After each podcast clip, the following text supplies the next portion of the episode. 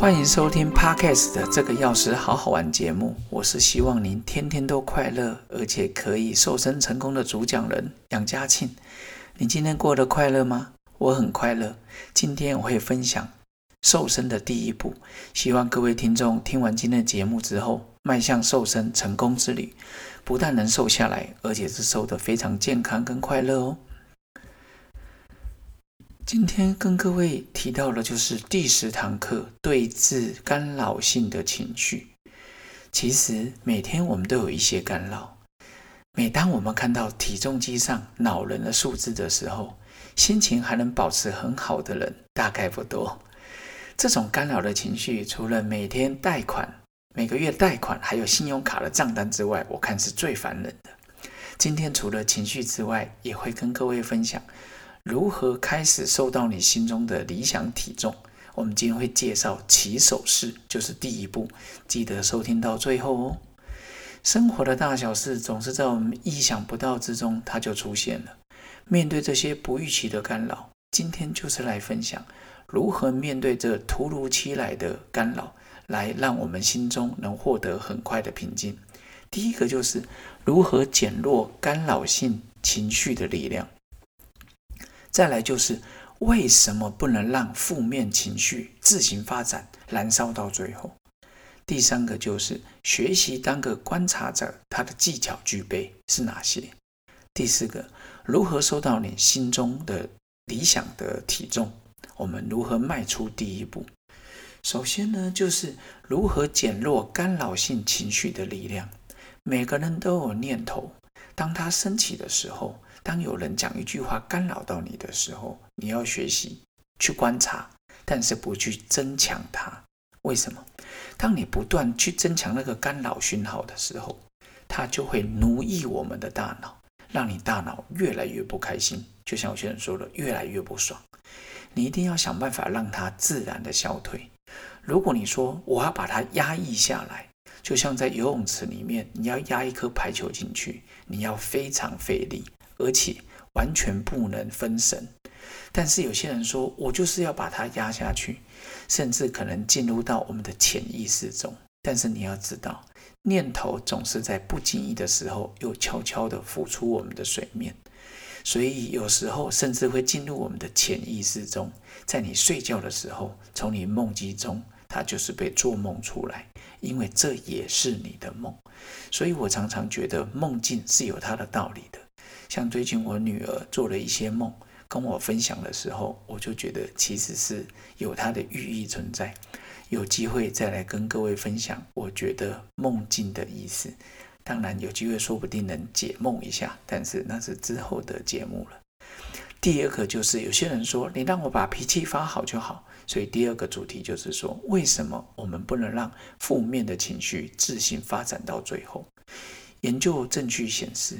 负面的情绪就像身体发炎一样，有时候还跟肥胖有关。如果你不处理，任其他自行的发展，负面的情绪就越来越被增强。有像隐形的杀手就是一种慢性发炎，身体说啊哪里有发炎？日本人讲的亚健康，抽血呢报告又没问题，你就是觉得无名累。所以，当我们情绪管理变差，我们的生活习惯，还有以后会推荐的饮食习惯、运动习惯都不好的时候，肥胖就会早上升。想想你在高中、大学的时候，怎么吃都不会胖，现在常常听到熟客跟我说，我连喝水都会胖，这是有它的道理。所以，肥胖久了很容易有发炎反应。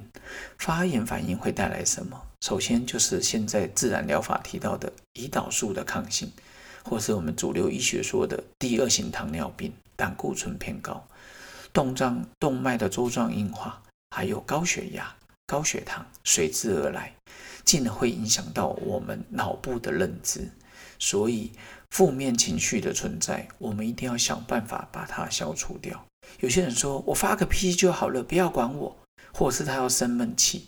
常常你去观察你的同学或朋友，很爱发脾气的人，其实他永远没有发完脾气就好，没多久他又继续发脾气，他的临界点越来越低，越来越容易爆炸，就像一个阈值一样。当我们本来你要走一个礼拜生气一次的人，常常发脾气，他可能变成三天发一次脾气，两天发一次脾气，每天发脾气。现在是中午时光，说不定有人早上的同事同学就发了脾气，所以我们常说啊，他脾气不好。我们很少听到说哦，他脾气越来越好，除非透过宗教修行跟一些自我的审视。所以这时候怎么办呢？当我们看到别人发脾气，或是你被干扰的时候，你要学习当个观察者，想象自己是一面镜子，看到对方微笑，看到对方愤怒，看到对方酸甜苦辣，看到对方哭泣大笑，其实你就是一个禅修者一样，就是看看对方的酸甜苦辣。有一个医学研究，我个人觉得蛮准的。他说，女生看镜子。常常觉得自己很胖，男生看镜子常常觉得自己很壮或很帅。然后我觉得好像是这样。我们看到很多女生其实外形已经很好看，可是她却觉得自己有身材哪里不够好啊，脸蛋哪里不够好。有些男生呢就会觉得哇自己非常帅，像个贝克汉一样。所以我想大家就能明白我们周遭男女生真的大不同。所以，当个镜子就是从今天起，从新的角度去看待事物。你就是一面镜子，不带情绪，看看事情的发展。再来，从一个新的方法去管理自己的念头。这句话什么意思？当你用镜子去看自己的时候，你就是不评价。它呈现什么，镜子就会出现什么。你就会发现，哦，原来我是这样想的。再来就是。看了自己之后，接下来去看别人，体验这整个世界，体验整个宇宙。所以，有些人同一份食物，五星级饭店的，或是三星主厨煮出来的，有些人说哇，果然好吃；有些人说我觉得不怎么样。我们去一些日本泡汤，当然现在可能不行，希望也能赶快开放。有人在日本泡汤回来，明明五六天的行程，有些人说哇大满足诶，有些人说无聊的要命。你看，相同的景色，相同的美食，相同的汤屋，汤屋有人开心，有人觉得不怎么样，所以都是自己的念头。接下来呢，就是各位可能期待已久，如何瘦到你体重的。迈出第一步，其实就是每天早上要量你的体重。为什么？这也是一种下定决心。如果你下定决心，就持之以恒，每天量体重。我会建议你去买一个专属的体重机。那我的推荐，我家里也是用小米的体重机第二代，才三百九十五块。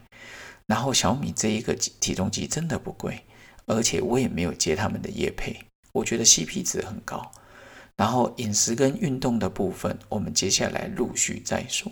以我自己的经验，这七八个月来瘦了十二公斤。其实我真的每天早上量体重，每天早上量体重，我发现比昨天更瘦的时候，我就超级开心。然后如果量，嗯，怎么比昨天好像又重了一点，我就会觉得，咦，昨天是不是多吃了什么？然后而且呢，它也可以蓝用你的手机蓝牙设定 APP，然后我觉得也蛮好的。然后，如果不知道，我可能会把链接放在下面，各位就可以自行去订购。接下来就是如何瘦到你心中理想的第一步。首先就是之前有人说，到底体重多久量一次，我都不敢看。有些人说我一个礼拜量一次好了。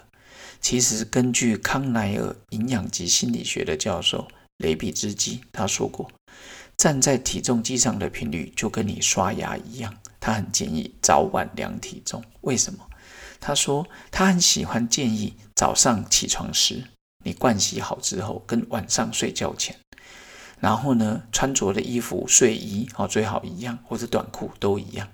他就你就是固定你那一套装备，就是看你自己啊。有些人盥洗你就是看你自己。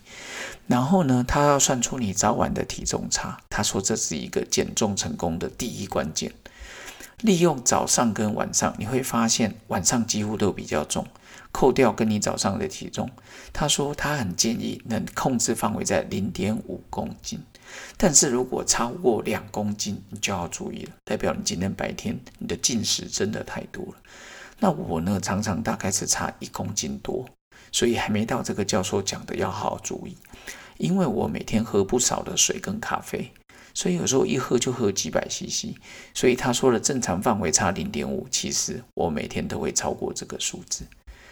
但是呢，我觉得你就是先养成习惯，买一个体重机。当你敢正视自己的体重数字，就代表我真的想要处理这个问题。所以呢，今天到最后跟各位分享。如何对峙这个干扰性的情绪，或是我们想要瘦身的第一步？永远记得，我们对于他人，我们不可能在伸出双手要拥抱他的时候，同时又握紧拳头，这是不可能同时存在。我们在帮助别人利他心的时候，我们也不可能同时拥有仇恨心。这也是代表，想要消除仇恨干扰性情绪，你得要保持利他的心情。就像减肥成功跟放任身体体重不管，也不可能同时存在。今天听完节目，希望你就是跨出减肥成功的第一步。想要真正免除心中干扰性的痛苦，你要记得，光是去除负面的情绪还不够，你要学除去学习去跟根除这一个来源干扰性的来源。就像你不能说我只想要瘦下来就好。